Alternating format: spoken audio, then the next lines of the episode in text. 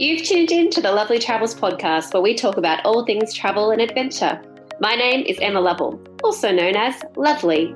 I have a mission to visit every UN recognised country in the world, all 195 of them, while raising awareness for mental health.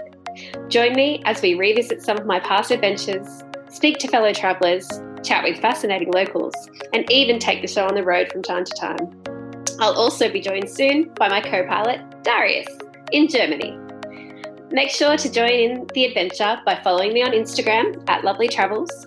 You can join our Facebook group, also called Lovely Travels, and learn more about us at the website www.lovelytravels.com. But for now, it's listening time. Travel vicariously along with us.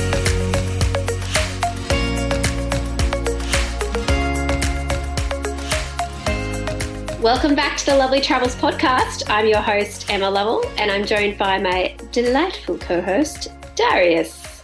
Hello, you're the delightful one. Stop it. I'm lovely. You're delightful. It's true. Delightful Darius.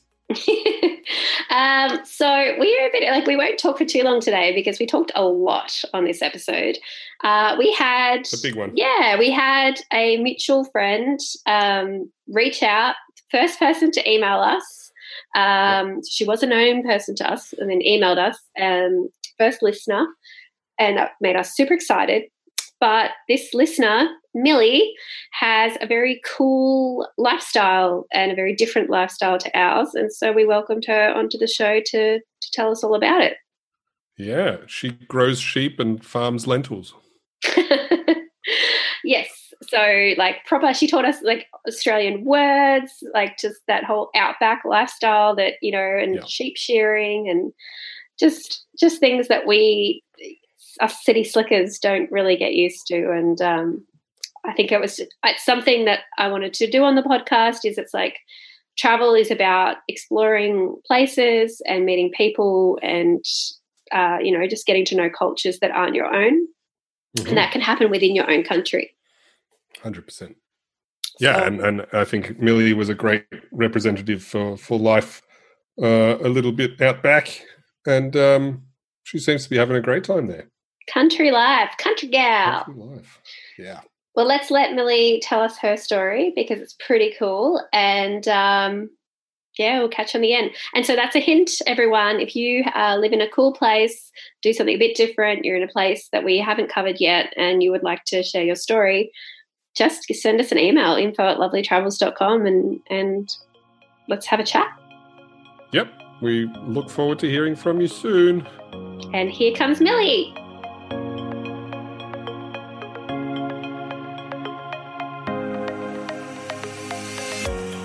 Super excited to have our guest here today millie carter Hello. Hi, Millie. now, Hi. I wanted to start with a different question, but I'm going to start with I'm going to throw you both in the deep end, actually, uh, and say, well, how do we all know each other? Oh, well, I know Darius from primary school yeah. in Cronulla in the Sutherland Shire. I can remember Darius being the German kid at the Shire Primary School.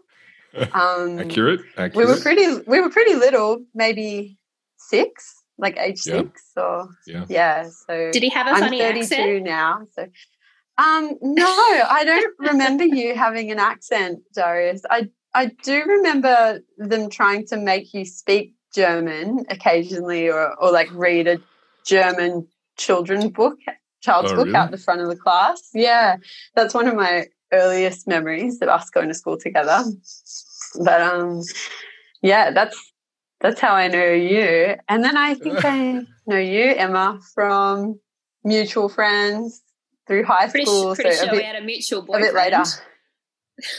oh, really? we have a mutual ex-boyfriend. oh, I don't think I even knew that. we did. It was scandalous.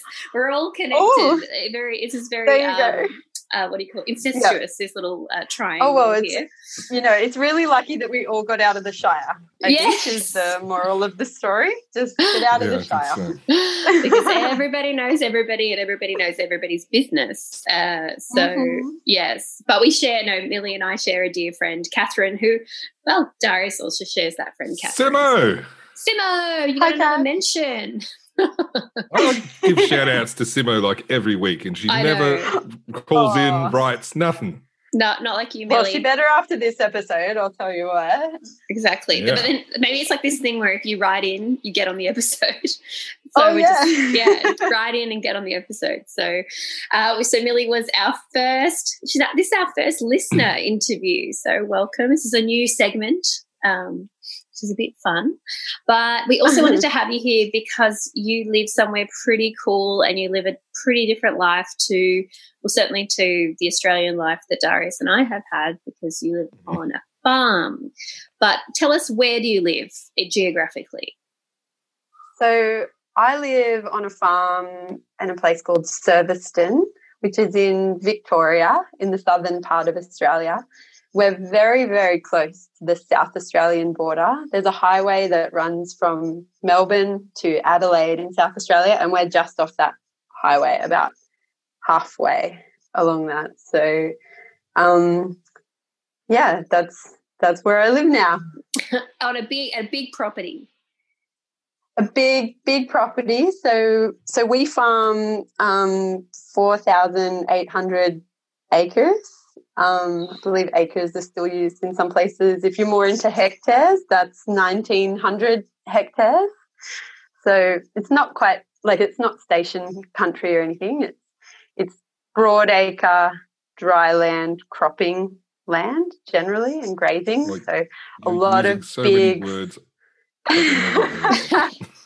a lot of a big like to give you a visual a visual picture it's very, very, very flat, very open, um, not a lot of like mountains, no mountains, no rivers nearby. There's a couple of national parks that are quite like scrubby, the little desert national park. We're about two hours away from the Grampians in Victoria, mm, which hmm. is yep. where we grew up, is a bit more like the Blue Mountains, I guess, would be the closest thing. So, hmm. um, but yeah, it's mostly just a lot of big, wide, open space.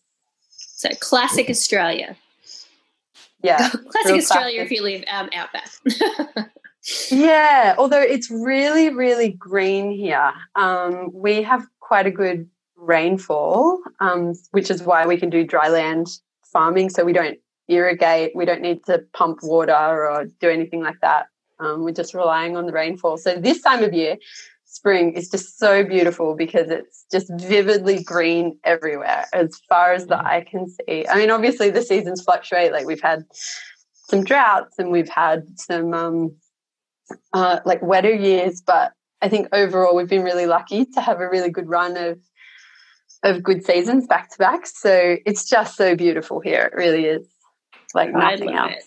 I love it. That's um, we'll have, well, we'll get some pictures of you for sure to put on the um on the Instagram oh, and things. Yeah, I'd love but, to. Um, yes, my uh, my next question to you was where are you from? But we already covered that off. You're from Sydney, so quite quite a different life to what you live now. Pretty, pretty different. Pretty different. Um, yeah, I grew up. I grew up in the Shire in Sydney and moved to a place called Telopea Downs, um, which is really small, like north of Kaniva, to work for a racehorse trainer um, when I was 18 for a gap year after high school, um, which was pretty nuts at the time. like looking back, looking back, it seemed a bit, you know, crazy and stupid, but when you're 18 you feel you feel grown up and you feel ready to move out and go on a big adventure so that was that was my big adventure. I was packing up my car to drive halfway across Australia for a man I'd never met, and um, and I'm stuck here forever. So no, no, that don't, cuts, don't listen to this trap. Don't listen. But yeah, no, not stuck here forever. Choosing to be here forever, and so, it's um, at, yeah. at 18, like you mentioned, the gap year, like a lot of people that we all know, and most of, well, both of us, I think, Emma, um, you know, think of the gap year more as like, oh, you know, travel to, to Europe, travel to somewhere, Asia. What made you, or why did you choose to do it in Australia rather than right overseas? Well, I mean, I I just never really had that Europe bug or, or anything. Mm. I I didn't want to. I, I didn't want to be a backpacker. And I, I knew Australia was just so beautiful. I'd seen some parts of Australia, but I really, I was a pretty horse mad kid. And I, I mm. wanted to spend a year working with horses and learning about horses. And I actually really wanted to be a Jillaroo.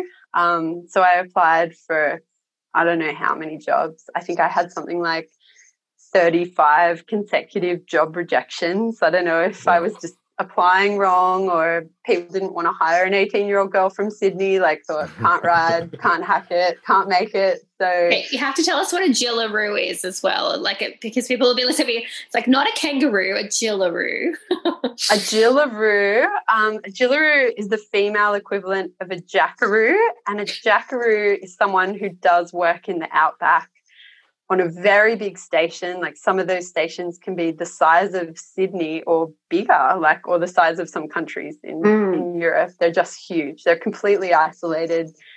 Um, and you work cattle or you do big droving runs or whatever but like work horses and live on the land out there. And i, I just really wanted to to do that have a big adventure and prove myself that i could work with horses and and do that. Um, but you know that wasn't the path that was meant that was meant for me. I was getting pretty desperate. I think it was getting to march and i was still in sydney. Um, and mm. i was you know just thinking gosh this is just never going to happen. And i broadened my search context for job ads and i came across a job ad on the internet. I'll never forget it. It was only two lines long and it said horse person wanted at Kaniva, Victoria. And I was like, great, I want to do horse stuff. So that's me. So I I'm a horse person. So it didn't say anything about race horses. And I think if it did, I wouldn't have applied and I wouldn't have gone because of the reputation around racing stables and they're they can be um, you know, not not the safest places for young girls and especially girls from Sydney who you know, didn't know anybody. So I was pretty wary to go somewhere like that. But um, yeah, I applied for this job and then I remember getting a phone call from Daryl, Daryl Dodson. Hi, Daryl. He's a racehorse trainer. Um, hey, Daryl. He rang me at like, he rang me at like eight o'clock on a Friday night. And I think I was out with girlfriends and, and he was like, you applied you you applied for a job and I'd applied for so many jobs. I was just like, yeah, yeah, I did, I did. And and he said, and you, so you want it? Like you want to apply for this job? And I'm like, yeah, yeah, absolutely. And he, he said, well, I've only got a couple of questions for you. Um, like, have you got guts? You know, when you fall off, you're going to get back on do you think you can move out here for a couple of weeks and see if you like it and then you can stay and i just said yes to everything didn't really know what i was signing up for but in my head i was like oh victoria how lovely that's so much closer than queensland or the northern territory or the top end of wa i'll be able to go home on weekends you know it'll yeah. be like a nice little adventure and i said yes to this job and then i got home and actually looked at a map, like looked up Kaniva, and I, and it was like way over the other side of Victoria, near the South Australian border. And I was like, oh my gosh, this is a lot further than I thought. But you know, I was keen and I was going to do it, so I packed up my car and um, yeah, moved moved out here. Like started the drive. I was really lucky. My grandfather, who since passed away, but he drove with me. Um, to get to help get me settled, and that was a really special trip. And I remember when we got to Horsham. So Horsham in Victoria would be like our closest big town or like regional centre city. Um, it has a population of about. Of it. has a population. No, I, am not surprised, but it has a population of about sixteen thousand. So, and I remember when we first drove through Horsham, I looked at my grandfather and I said, "Do you think it will be bigger than this. He said, he looked at me and said, he said, No, Millie, like where you're going, there's not going to be a traffic light. There won't be, like, there might be a pub. There won't be, you know, any kind of shopping anything like that. Sounds like, like Back really... to the Future. Where we're going, we don't need roads. yeah. yeah, that's right. You've got horses, you don't need roads. So um, and so, and I remember getting pretty shaky at that point and thinking, "Oh, what am I doing? Like this was a bad idea." But um, but anyway, I got out there, I met Daryl, and I was just, I think I was just so lucky, or it was just one of those things that was meant to be for me to find my feet at Daryl's. And he took me in. I lived in like workers' quarters there. It Was known the girls who work out there are, are called strappers in the industry if you work with racehorses. So people were a little bit confused um, back home. I think some of them thought I was a jockey or doing a jockey apprenticeship, but to to start a jockey apprenticeship, you've got to be around about 48 kilos. And I think at my lightest, I would be, you know, back then when I was 18, I would have been 57 or 58 kilos. So, and I'm I, like, I'm quite tall. So there's just no way in the world I was Mm-mm. ever going to do that. Um, mm. So, no, but we would train train the horses. So I moved out there, and part of my everyday would be, yeah, just working with horses every day. And I just loved it. It was the most magic place. I think I think when I first moved there, honestly, everybody thought I was on drugs because I just kept looking at the sky and saying, It's so beautiful, it's so beautiful, the sky's so big, everything Such... it's amazing. I just I just love it here. And and I think I was a bit unusual, like being from Sydney and Yeah, sitting out I mean Daryl country. Yeah. And I mean Daryl tells me now, he was like, um, you know, he said you just you weren't a very good horse rider, which was pretty crushing to my ego. But but spending a year there, I learned so much. I got to break in young horses and work with some more difficult horses. Really grew me as a person and a rider, and to really like mm. go into the world of full time work as an eighteen year old to mm. not go straight to uni. Um, yeah, I only had one rule from my family, and that was that I had to come home after a year. So that was the rule. Like you can go, but you have to come back and then study. Um, so yeah, I was so lucky, but I just loved it. It was just the best, best, best year, the best fun, the best thing to do. I would just encourage anyone who is thinking about it to to take a gap here in Australia and go and do that kind of work. And especially if you're yeah. horsey, I know a great place. Yeah. really cool. and do you, you own horses now? Um, I have one horse now.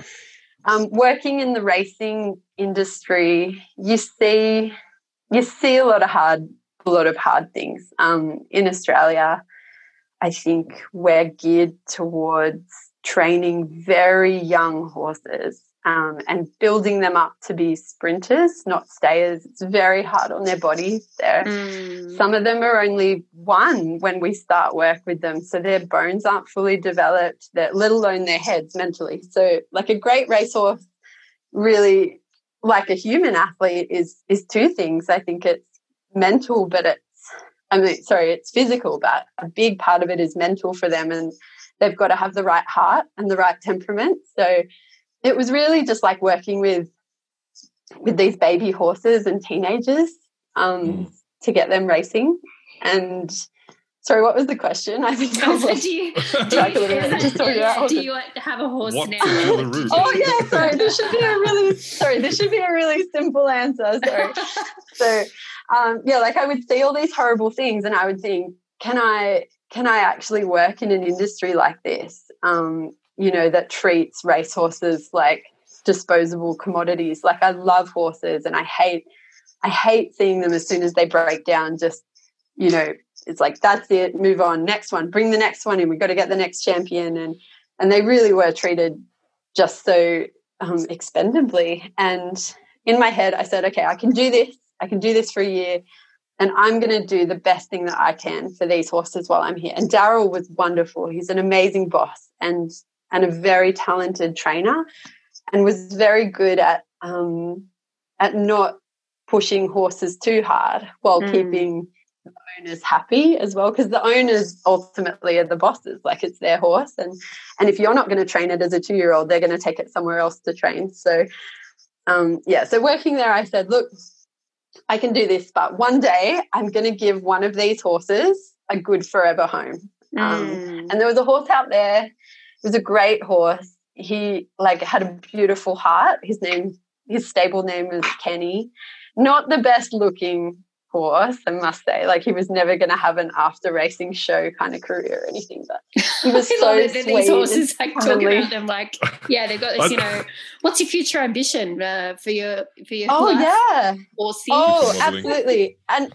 Absolutely. And we would talk about them like that because, you know, if there was one with a bit of looks, we would think, oh, this one surely could, you know, go on to do a bit of eventing or showing, or this one may have maybe potential as a breeder or yeah, TV, you know, potentially, maybe. Mr. So, presenting, yep, you know, the new age Mr. Maybe. Edge. Oh gosh. I wish there was more stuff like that, but it's a pretty small industry, I think. But yeah, but I said to Daryl about Kenny, I said, look, if this horse ever needs a good forever home, you call me. This horse goes nowhere. He deserves a good home. He puts in his heart for racing and he's just a real sweetheart. So Daryl rang me one day and said, you know, Kenny's finished racing. He's had enough and he needs he needs his forever home. Do you want him? So Kenny's with me forever, much Yay, to my husband. Kenny. Um, I'm not sure my husband feels the same passion for horses and Kenny, but because he loves me, he's happy to have Kenny out in the paddock. So, yeah, so we have Kenny here as my forever pet at the moment, but I haven't been riding a lot in between kids and pregnancy. And um, yeah, That's he's fair. really just a pet, but I just love him he is so special. We love Kenny too.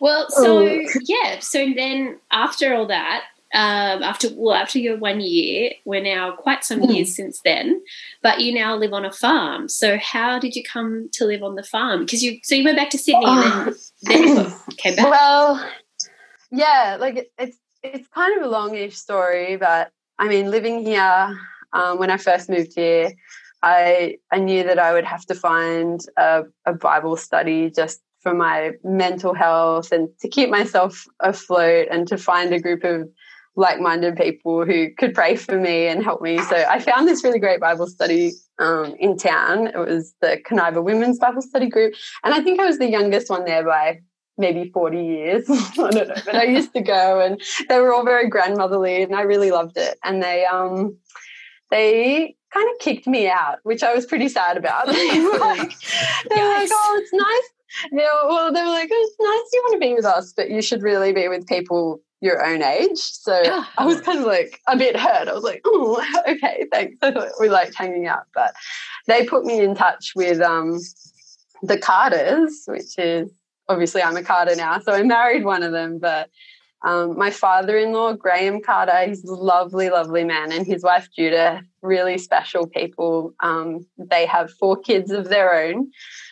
Um, they also um, were helping raise three of their nieces and nephews who were orphaned a few years before. So they kind of had like seven kids around mm-hmm. about my age, like at the at their dinner table, and they would have me over for dinner once a fortnight, and um, they were they kind of became like my family while I lived here. So I was really lucky to have them. I would fall off a horse or have a bad week or something, get a concussion or whatever, and and they would be the ones to you know see if I was all right and casual have me over for dinner or ca- yeah, casual casual, oh, casual, casual week.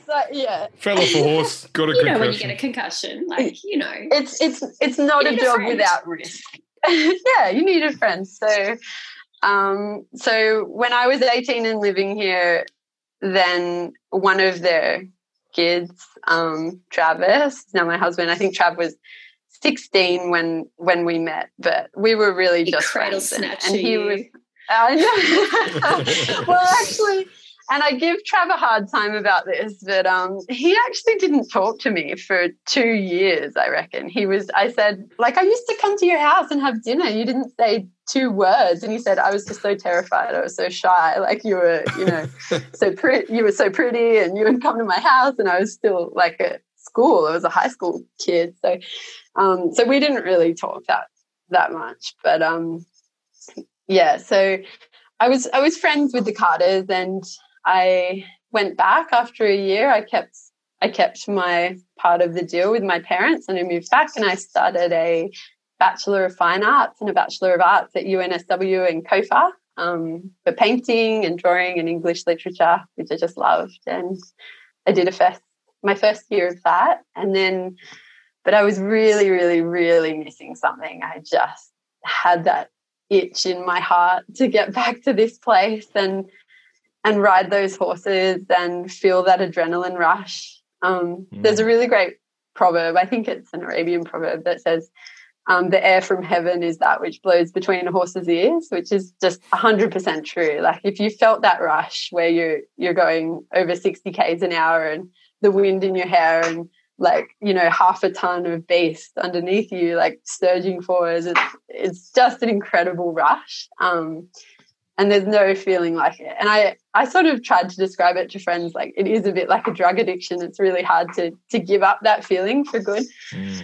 so i rang daryl and said you know can i can i come back? I want to come back and do a bit of work in the the summer break. Because i mean you guys know with uni you get these insane summer yeah, like holidays. Like it, oh, it's just it's just mental. So um, yeah, I came back to ride and um, Trav and I kind of got together then, like unexpectedly. He he was just finishing year twelve. He was, you know, had grown up a bit. He was going to stay on the farm and be a farmer. And well, like actually, I wasn't really, you know, I didn't really think of him that way. I definitely didn't come back here with an agenda or or anything like that. But I remember talking to a good friend and saying, you know, I'd been single for a while and I was saying, oh, I just, you know, the kind of guy I want to be with, I think, you know, I think he'd be like this and actually look like Travis. Like, and my friend saying, I think you like Travis. And I'm like, no, no, no, not Travis. Someone,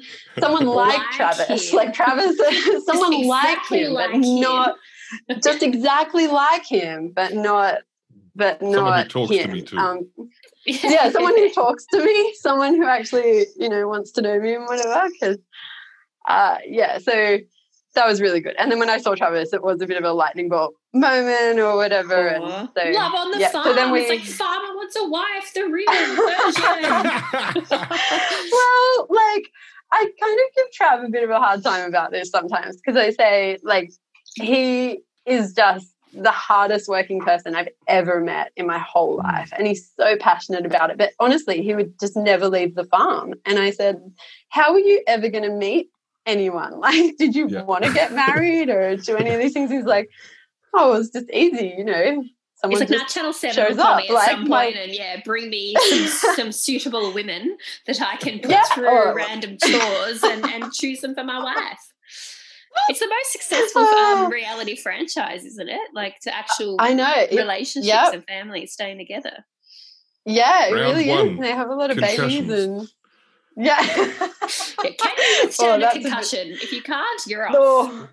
oh, that's a bit of a worry, and that's really not in the farmer's wife criteria at no. all. But um, yeah, so yeah, so then I came back. Like I came back to uni. Obviously, I didn't just throw uni away and we we dated long distance for three years and oh, wow. which is pretty full on. And like a big shout out to anybody who's doing long distance dating during covid or whatever. Like it sucks. There's nothing great about it. It's it's no. just a real hard slog. And um i mean there were great great moments and really lucky because we got to see each other so much because of those big uni holidays. So mm-hmm. I could mm-hmm. take off and ride horses and earn a bit of money while I was here and see Trav and he could keep working. So it worked it worked really well. And then yeah, I finished uni and you know, we got engaged and, and married and here I am. On the so, farm. Wow. My god, I am on the farm. yeah, that's story. it. Yeah. Oh well. Oh, thanks. it must be hard, like you said, like for farmers, it is harder. Like it would have been hard on you because you would have had to do a lot of the travel. He would not necessarily have been able to come to Sydney as much as you could go there. No. Although he did, he did. To his credit, he did come a fair bit actually, and to his That's parents' great. credit, you know, like he, they would give him any time off that he wanted, and because he's oh, nice. in a, he's in a farming partnership with his dad. Um, he's like a ninth generation farmer or something. I think it's really like crazy. It just runs in the blood. They So, but he was so great. Um, yeah, he was allowed to come. And and looking back on it, it would have been so much weirder for Trav to come from a town of 120 people to come to the Shire for the first time. Like his eyes just must have been like yeah. saucers. Can you can you even imagine what, what he went through? these people. yeah, pretty pretty much. That's exactly right. Like, oh, it's like yeah. away. It's like oh, it's like real. You know? Yeah, yeah, yeah, kind of parts of it. Like he was like, I just can't believe people, you know, are so obsessed with how they look, or you know, yep. like to to see that totally objective um, opinion from him. Um, yeah, but, but like, like Daryl, Trav. Not all of us. No. no, there's so many great people from the Shire. So many great people. They're on this call um, right now. Yeah. but like when I was out at Daryl's for the first time, Daryl said to me, I remember I'd been there maybe a month or something, and he said, Millie, I got to tell you something. If you're if you're here for more than three months, you'll be coming back here for the rest of your life. And I remember thinking, whatever, old man, like you don't know what you're talking about. Like I'm just doing my year and I'm getting out of here. And he said, no, it's something about it. You get the sand in your boots and you feel it. And and I think we've actually talked about, um, or we've joked about. There's quite a few wives in the district who've come because they came to work at Daryl's and they've ended up marrying local farmers. Like I think there's four right. or five of us around. Yeah. just racehorse and, and wife. yeah, that's it. Yeah, that's it. Hi Daryl. Thank you. so good. So um that's yeah. amazing. What a, a love story is our first podcast love story, I think. Um, oh, but yeah, it's sweet. lovely. Yeah. So I have a question. Us, oh, okay. Sorry. sorry. You go. I have a question. I'm actually terrified of horses. Oh. What can I do to stop to stop being terrified? well, I think just exposure, you know, like find someone who loves horses, someone like me who knows a bit about them and and can introduce you and explain why they're the most amazing creatures in the world because they're they're really really special i mean like dogs dogs are special because you know like man's best friend and whatever you can train them with food and they'll follow you around and but to have a great working relationship with a horse is is more like a dance you know like you can't win a horse over with food and you can't mm. you can't get a horse to do what you want by being a total pushover and you can't get a horse to do what you want by being forceful and aggressive. You actually mm-hmm. have to have a level of, of horsemanship where you are confident and can take them to that place of confidence as well, where you understand how they move and can anticipate what you're doing. And they do the same for you. Like when you have that relationship with a horse, they can, they feel you. Like I think, I really believe like when you put your hand on a horse, like you can feel their heartbeat and, and they can feel yours as well. So you know, I can't tell you how many times I've been on a horse and and my heart started racing because I'm getting a little bit nervous or a bit anxious. It might be a young horse, and I'm thinking, I don't know how this horse is going to react in this situation. Maybe, you know, a lizard's going to jump out from behind that bush over there, or that wind is going to flap that branch a certain way because they can be quite flighty. Mm. Right. And and I get nervous, and and you can feel the horse getting nervous because you're getting nervous. And and I think the best the best best horse people that I know can take places can take horses to that place of, of confidence and um and understanding like yeah when you see a horse working beautifully like that it's just full on magic. And they're so you know you can move a horse with just one finger like they're so sensitive. Like if you you know touch them on their hindquarter or somewhere in their foot or you know they feel every every movement, every fiber, because they're they're they're um what's the word I'm thinking of? They're not predator, they're they're prey. So they right. they're very aware of being, you know, like hunted or watched mm. or cornered or and they're very expressive and they all have personalities and yeah, they're they're really special. They're a special animal. It's amazing to see people working with them. And I was in Mongolia last year, Millie, and you you would just love it. Like the way yes. they work with the horses. And they're like, they've got these like six year olds and seven year olds, and they race these horses. They do this like, um, I think it's like a 20 kilometer race. They do this long distance race, and he's got this tiny little dot of a kid just up riding this horse and going so wow. fast. And it was just, I, I got emotional. They came over the line and I was like, oh my God. But like, we would just, we would just be out we're driving through the wilderness and there there are no roads no roads. Yeah. And, and, we just pull up at this campsite and there's this kid about nine all the men are standing around but this nine year old is like herding the cows on this horse. And he's just yeah just maneuvering this horse like it's like as if he's walking. You know the horse is just moving yeah. with him and all of them they just they just leap on the back like no they don't have a saddle anything that just the relationship they have with these horses and they let them free as well they just the horses yeah. go off and graze and then they're just like you come here we're doing work yeah. and they just jump on it's wow. absolutely oh, beautiful. And we did two days on a horse, and I, it yeah. was hard work. Yeah, we did two days um, me and Matt on horseback. Bloody hell, never have the pain in the thighs and the back and the the knees, your uh, knees, because uh, your knees are fixed in the same yeah. spot oh. on a long ride. It's it's it's real, right? Like for mm-hmm. oh, for the number of times someone said to me, like, "Oh, don't you just sit there? Like, don't you oh. just sit there? Like the horse does no, everything." It's like, oh man, hold on. and in the yeah. movies, you know, like you know, they just people they just go, somebody can just ride, and it's like that is BS. There's absolute mm-hmm. BS that anybody could just go. Oh, we need to go on a full day ride to get from here to there here we go. Mm-hmm. And they're just fine sitting on the horse. It's like you would be in agony, mate, after like an hour and a half. But no, no, they're sitting on the yeah. horse overnight, riding along, or I'm just going to gallop now. You're like, that is so scary.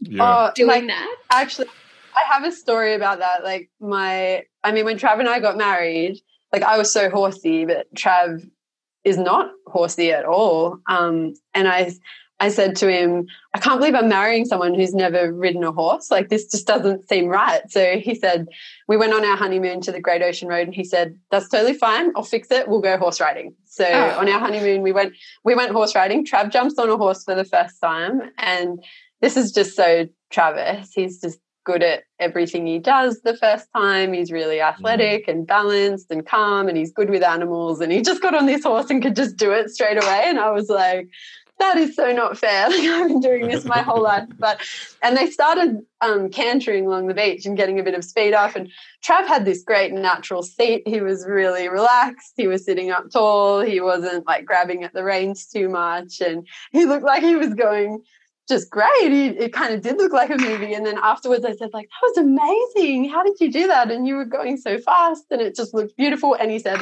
I had no control. I was absolutely terrified. I just kind of sat there and like it was just so much harder than I thought it was going to be. I thought I was just going to sit there, but like I had to use all these muscles and I was just trying, like concentrating so hard on not falling off. And I was like, oh, well, that's good. You can't it. be good at, you can't be good at everything. So yeah. that's good. Fair, made me feel better. What Trav does, and I've seen photos and we'll have to put some up, is he wrangles hundreds of sheep, or let's say thousands of sheep, like just maneuvers these sheep and shears their wool off. So maybe getting yeah. on is not so crazy when you have to wrangle sheep all day. Yeah, like I mean, he is pretty fit, and and anyone who's done a little bit of shearing or seen shearing knows how how physical it is, how physically demanding it is on your body. Um, it's yeah, it's a pretty full on thing to do, and and Trav is a little bit unique in that he shears all of our sheep that we have on property. So most I am pretty sure it's fair to say that most farmers around here would pay shearing teams or shearing contractors to come in and do their like big shearing. But um, Trav, being Trav, kind of like his dad, they've always done it themselves. And Trav learned from a really young age and, and he just does it. I don't know how. I tried it once and I said, Oh my goodness, if I was going to ever do that again, you would have to pay me $50 per sheep. Like that's how hard it is. But I think the current going rate might be three dollars twenty or three dollars thirty per sheep. Um, but it's actually really good money. I should do I should do a bit of a shout out. Like if anyone is looking for work, honestly, the best trade you can do is shearing. Go and learn how to shear. You'll have work all year round. You can travel Australia, you can travel New Zealand. The money's great, like really good experience and yeah, a lot so of fun. How many sheep can he shear? Because there's like competitions and stuff. Like this. Yeah, yeah, they do like yeah, they do speed shearing competitions, and it depends on the sheep. You know, like not all sheep are equal. So some little crossbred bred lambs have like wool that can just kind of like fall off real quick and just like buzz buzz and you know off it comes but i shouldn't say that it's, it's hard whatever you do but then other sheep that are really really big or really wrinkly or have a really big wool flip they're a lot harder to shear so um, i think trav oh gosh if i get this wrong he's really gonna be super embarrassed but um, i think the most he's shorn in a day is 200 oh my maybe. god there's a lot of sheep um, but they yeah, I remember when he did his first 100 and that was a big deal. Like you kind of build up and like some guys, there's some guys who you hear about they can do 200 every day like back to back or 300 or some have even done I feel like some have done 400 in a day, maybe. Oh gosh, someone will have to email in and say if that's not right. If there's any shearers listening, yeah, we could get the, the, the, angry sheep fans of Australia. yes, yeah, so it's going to be our core right audience moving forward. Is the, is the mm, yeah? We'll, we'll, have at least 120 listeners after this because the whole town's yeah. listen, right? I know, I know. I'm really nervous. I was saying to a girlfriend, I was like, Oh, hi, Sebastian. Hi, Kaniva. um, hi, Bordertown. Yeah, I was saying, you know, I'm going to be on this podcast and it's a travel podcast. And I feel a little bit out of place on it because obviously we don't travel a lot. Like, this lifestyle is um, like we're here all the time. Trav doesn't get any annual leave. That's not really how it works. You can't just tell the sheep, the sheep like No, like you can't say to the sheep, like, okay, you guys will be right without food for four or six weeks and we'll see you later. You know, like we can go away, but it has to be really well planned. Um, and yeah, a lot of planning and a lot of work to make that happen to go away. But I feel like with COVID, it's really highlighted some of the amazing things about our lifestyle. Like in a lot of ways, mm. life hasn't really changed for us. Like Trav still works every day on the farm and absolutely loves what he does like and you would have to love it because it is so so demanding um mm. and and and I can't even imagine working like that every day and then you know imagine working like that and then at the end of the year it says okay you don't get any money this year for that work like just mm. because it didn't rain at the right time or a natural weather mm. event takes out all your crops or something like it would absolutely shatter you, which is why mental health so so big and so important in the bush, like a hundred percent. Um, mm. And men in particular, like living in these isolated places, doing the hardest work in the country, um, going through the hardest things.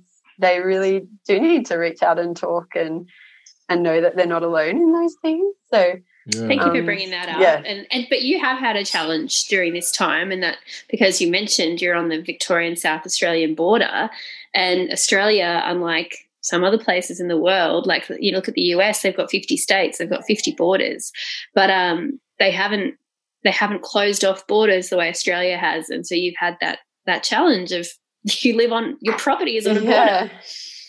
Yeah, and and that was really really tricky and really stressful. Like I can't tell you how much sleep we lost over it. Um, like I work in in Bordertown before I had kids. I worked at an accounting firm as a receptionist there. And I just loved that work. And a lot of our communities over there, like my GP's over there. I go grocery shopping over there. I got a lot of friends over there. I take my kids for kinder gym over there, swimming lessons, everything. And then to just be told that you can't go there anymore for for any reason. Like, and I said, my my son is an asthmatic, and we we've had to take him to the hospital over there before in the middle of the night. Um, like it's the closest hospital. And I said to the police, you know, what if what if I need to what if he's not breathing and I need to get over there? And and you know, some of their responses were really astounding. Like they say, Oh, well, I guess it just depends who's working that night, and mm. you probably won't get to Adelaide Hospital if you need to. Um, you'll have to go the other way. And for us, the other way is towards Melbourne. And with their COVID cases, we don't want to do that. And that's so, so, so much further for us. Like, yeah, Melbourne sure. is Mel- Melbourne's about five hours by car. Um, but Adelaide is three hours or three and a half. So I've had all my babies in Adelaide. We've had really great medical care there for when they had some, like my births were all a little bit different and had a couple of medical issues. And so to be able to access that level of care in that city there and have that support network and then to be told that that's not an option for you because we live two kilometers this side of an mm-hmm. invisible line was really tricky. But thankfully, at the moment, um, it's opened up again a little bit. So we're we're classified as what's called a cross-border community member. So to be a cross-border community member, I have to have a COVID test every seven days. So I had my seventh test oh. today, um, and we get a text message every week saying that it's negative, and then we can we go through a full police check um, each time I want to go grocery shopping or something. Um, sometimes they hmm. search the car. Sometimes they want to see all the rates notices. For what? For people. Um, yeah, for, for COVID yeah, resources. For people. Yeah, I honestly don't know. Like, but we've sort of found we have a we have a sheepdog um, that we love. His name is Rolly, and he's less than one. He's only seven or eight months old. He's a short-haired border collie.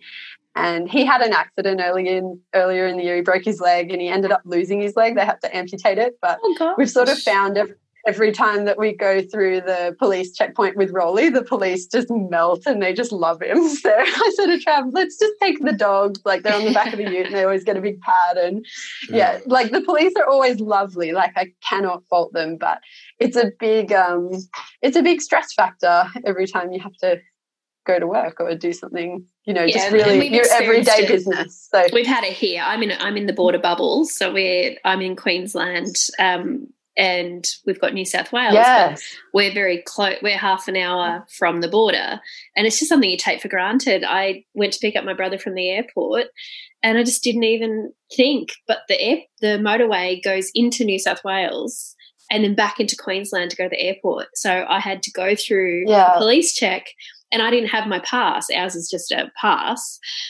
Um, so I had oh, to like yeah. call someone from the car, like Lucky Technology, and get them to do it online and get it to emailed to me, and then hope that the police would accept it because they'd been doing this big thing about you had to have it printed. So I'm in the car having a panic attack, thinking I'm going to be arrested. I'm going to get a fine. I'm going to be like, I'm not going to get my brother. like, oh my God, all I wanted to do was just have a nice weekend. And um, he got in the day before they shut the border down again. But it was just, and the queues and, and the resources to have the police there all the time and the SES and, uh, but some people are doing it every day. You know, that was me going, whoops, my bad. I don't do it if I don't have yeah. to. I only go down for like I have one appointment over the border. That's it. But otherwise, people are doing it every day. Going to school, their kids are getting anxiety from you know I can't. And you would probably have the same. Go to the shop, you know, trying to go to the shops yeah. that they usually go to, and it's just you just don't think because we're so used to driving in that road.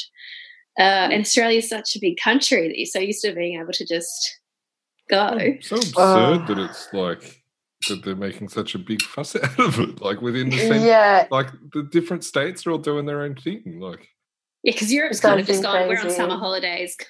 COVID, we just have to wait. yeah. Um, yeah. yeah, totally.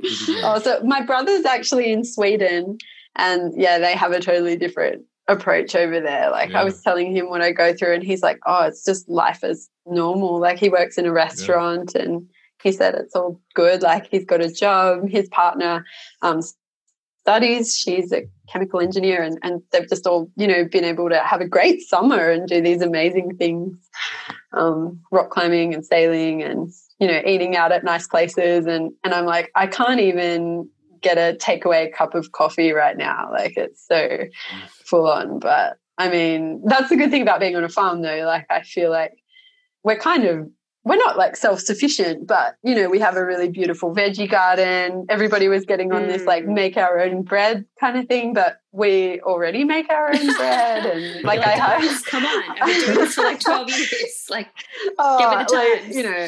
i mean not by hand. Like i have a bread i have a bread maker but like we have chooks so that fancy. lay eggs and and we have our own meat off the farm and we have um you know like so much space and so many good things. Uh, mm. yeah, life is good on the farm during I'm so glad lockdown. to hear that. Like, and, it, and work I'm has so continued, grateful. and you've been able to yeah. still, you know, make a living.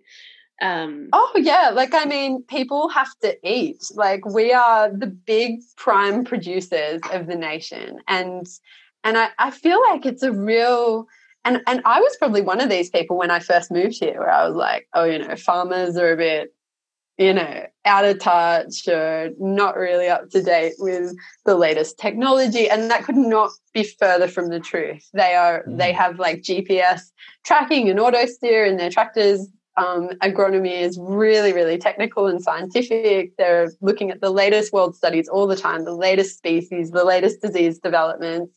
They read countless like research papers and articles. They're very clever. Um, hmm. I I feel guilty for thinking that farmers were just kind of out there pottering along growing things. It's nothing like that at all. They're really at the forefront of like food production and technology and sustainability and all those things. Like it's so impressive. Um, so yeah, they're really just working hard to keep people fed and to keep to keep. And so the income going. that you get on the farm is mm. predominantly from the sheep, and that's the lamb, the lamb's meat, and then the wool from the sheep.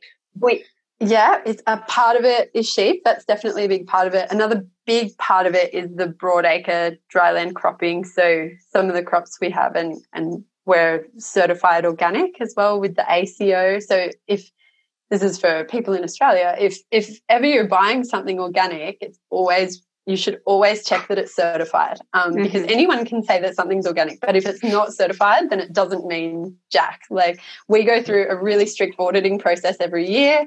Um, we have to prove that no chemicals touch those things, and for people with intolerances, and it's a very very stringent process. Um, but we have chickpeas, wheat, barley, spelt, um, yeah, lentils. Wow oats. Um, what, yeah, what we do like a full rotation. Like?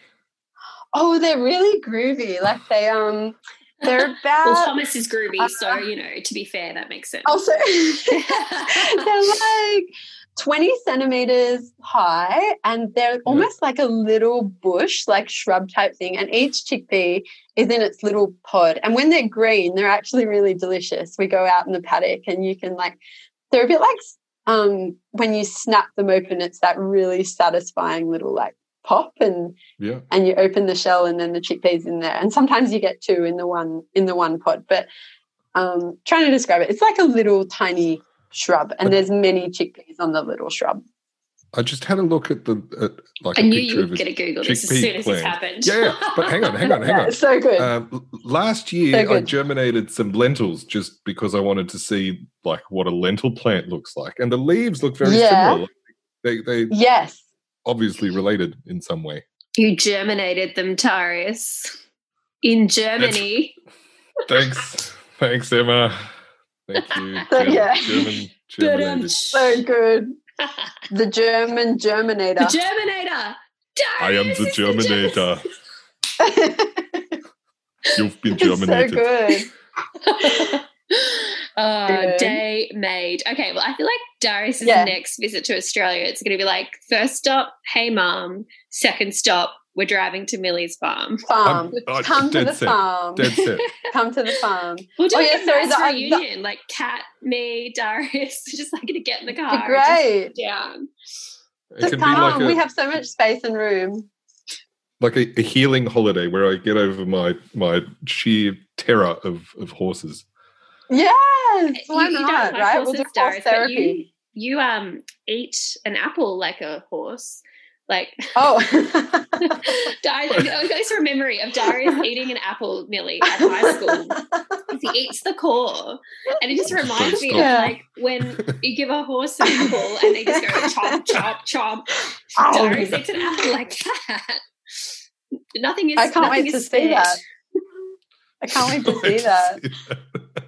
Um, no, I just oh, don't sorry. stop eating. Like where the core happens, like you just keep eating it. You do realize the seeds have delicious. like cyanide in them or something. But how much cyanide is going to be in it? It's a risk I'm willing to take.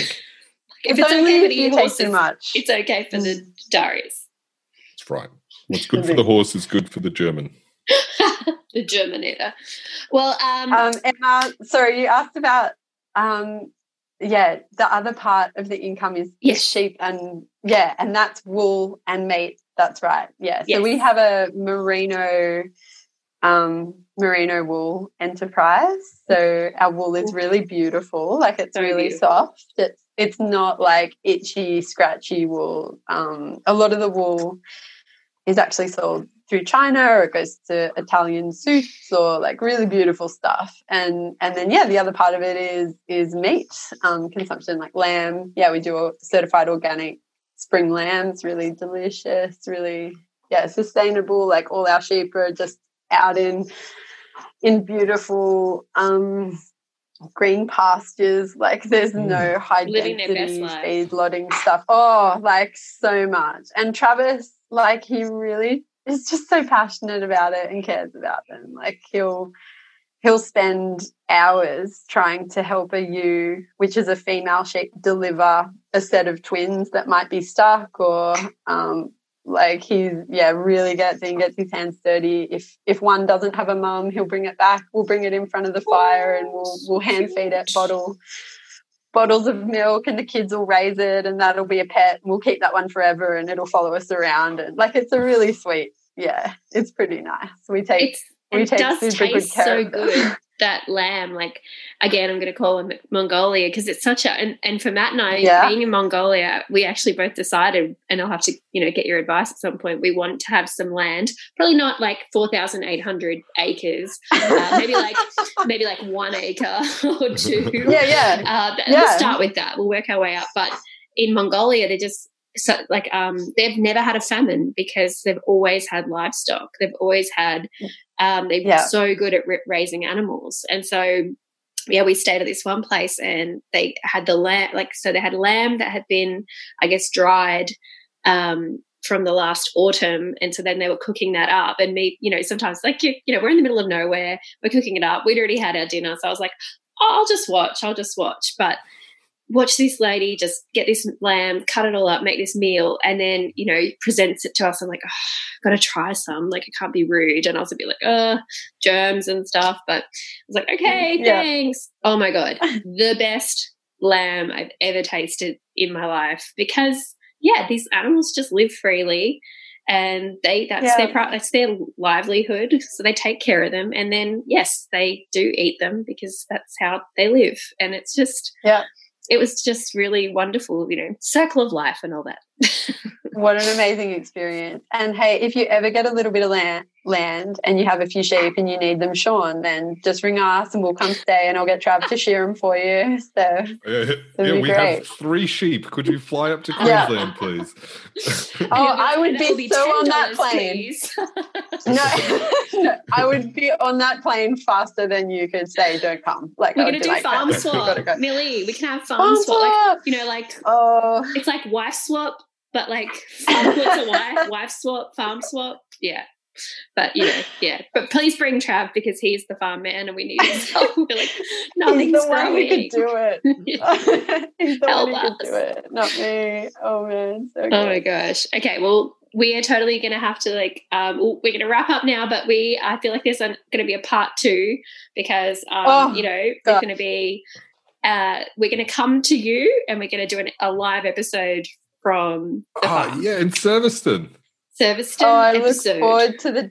I look forward to the day that that can happen, and and I just want to say like thanks so much for for having me on. I really do live in a, a real tiny little part of the world, and and it's you know to a lot of people it it's not very exciting. It's not very international. I'm I'm really just an ordinary girl living an ordinary life, but it's a really beautiful life, and and yeah. I feel really blessed to be here. So from from from what we've learnt the past half hour or whatever, it seems everything other than ordinary. It, yeah. Oh, it sounds oh, very special. oh, well, thank sounds you. like that's, you're living. That's real kind. Life. And yeah. look, come come and see it. Come visit anytime. Like the people here are wonderful, and yeah, it's great and we open that up to the lovely travelers, lovely travels listeners too.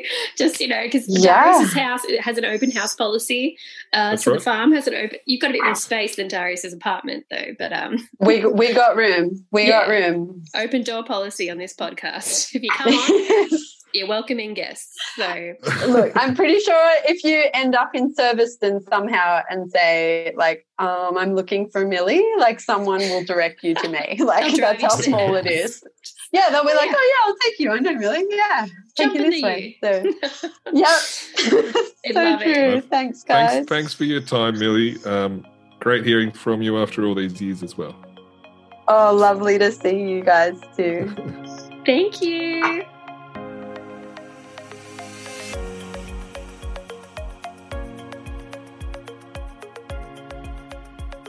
Oh my gosh, I didn't want that to end. we had to like keep wrapping it up. yeah, I tried to wrap it up a few times there. I, I could listen to Millie talk about farming stuff for hours. We are absolutely committing to this here on the podcast that we will go, Darius and I will go and visit Millie and uh, do an episode from there. That would be super cool. Yep. Yeah, it'd be really City fun to do a throwback. Three. um, yeah, so as we said at the start, uh, you can be on the podcast too. So write to us at info at lovelytravels.com. Uh, you can also uh, contact us on Instagram, Lovely Travels, and uh, through our Facebook group where we have a, a, great conversation going on. So make sure to come and say hi. Yeah, we look forward to hearing from you all and uh, make sure you get in touch. It could be your big chance to be on a podcast. Uh, we have some more countries coming up soon, so stay tuned because we want to keep following this adventure to every UN recognized country in the world. And uh, can we give them a sneak peek of, of, of some of the stuff that's coming up in the future without being too? Yeah, we can tell them. We've uh, soon we will be uh, talking to a wonderful lady who used to work for uh, World Vision uh, her name is Susie Sinovsky. We've got an episode coming up about Mexico, one of my Mexico. favorite places in the world. Um, and then there's going to be a few follow up episodes about Mexico because a little bit something special happened there this year. So, um, my wedding. So, we're going to have Ooh. a few episodes. The wedding episodes. The Stay wedding tuned. episodes. Oh, I'm, I'm looking forward to it. You get to interrogate my husband. Oh, is he going to be on it? Yeah. Then I am looking forward to it. A little bit, a little yeah. bit sarcastic there, but now I'm truly excited. Oh, you're getting to see the real, real stuff here, guys. Um, we're also going to have India, China, Nepal, Vietnam, Austria, Indonesia, Peru, South Africa, and more. And more. There's so many more. I've got six, 64 countries to cover. I'm really not going to rattle them off right now. yeah. And if anyone has anything to say about any of those countries, um, let us know and we'll work it into the episode. Yeah. Thanks, guys. See you next time. See you next time. Bye bye.